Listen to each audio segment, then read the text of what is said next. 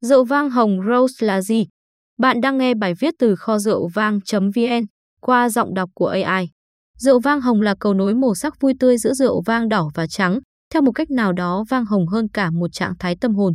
Vang hồng tạo thành khi vỏ của nho đỏ ngâm trong rượu chỉ trong một thời gian ngắn.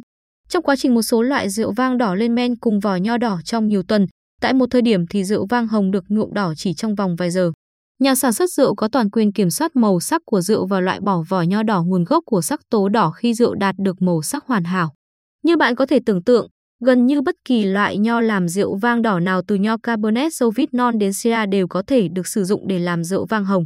Tuy nhiên có một số phong cách phổ biến và một số loại nho được ưa thích hơn để làm ra rượu vang hồng. Hương vị rượu vang hồng Hương vị chính của rượu vang hồng là trái cây đỏ, hoa, cam quýt và dưa lưới, với hương vị xanh lá giòn tan dễ chịu ở dư vị tương tự như cần tây hoặc cây đại hoàng. Tất nhiên, tùy thuộc vào loại nho mà rượu vang hồng được làm sẽ có hương vị khác nhau rất nhiều. Ví dụ, một loại vang hồng Aglenico màu đậm được gọi là Rosato ở Ý sẽ cho hương vị của quả anh đào và vỏ cam. Còn loại vang hồng Grenache màu nhạt từ Provence ở Pháp sẽ có hương vị của dưa mật, chanh và cần tây. Rượu vang hồng được sản xuất như thế nào? Có 3 cách chính để làm vang hồng và cách phổ biến nhất được minh họa trong hình bên dưới. Phương pháp maceration ngâm rượu. Phương pháp ngâm rượu là khi nho làm rượu vang đỏ được ủ riêng hoặc ngâm trong nước ép trong một khoảng thời gian, sau đó toàn bộ mấy nước ép sau cùng trở thành rượu vang hồng. Điều này tạo ra rượu vang có màu sắc đậm hơn cùng với hương vị đậm đà hơn. Phương pháp ngâm rượu có lẽ là loại cách phổ biến nhất mà chúng ta thấy và được sử dụng ở các vùng như Provence và London, khu Sison tại Pháp, nơi mà rượu vang hồng cũng quan trọng như rượu vang đỏ hoặc trắng.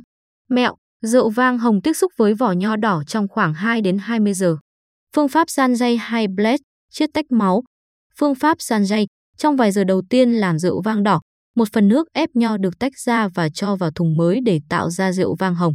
Mục đích của việc chiết tách nước ép ra không chỉ tạo ra một màu hồng đáng yêu mà nó còn gia tăng độ đậm đặc của rượu vang đỏ.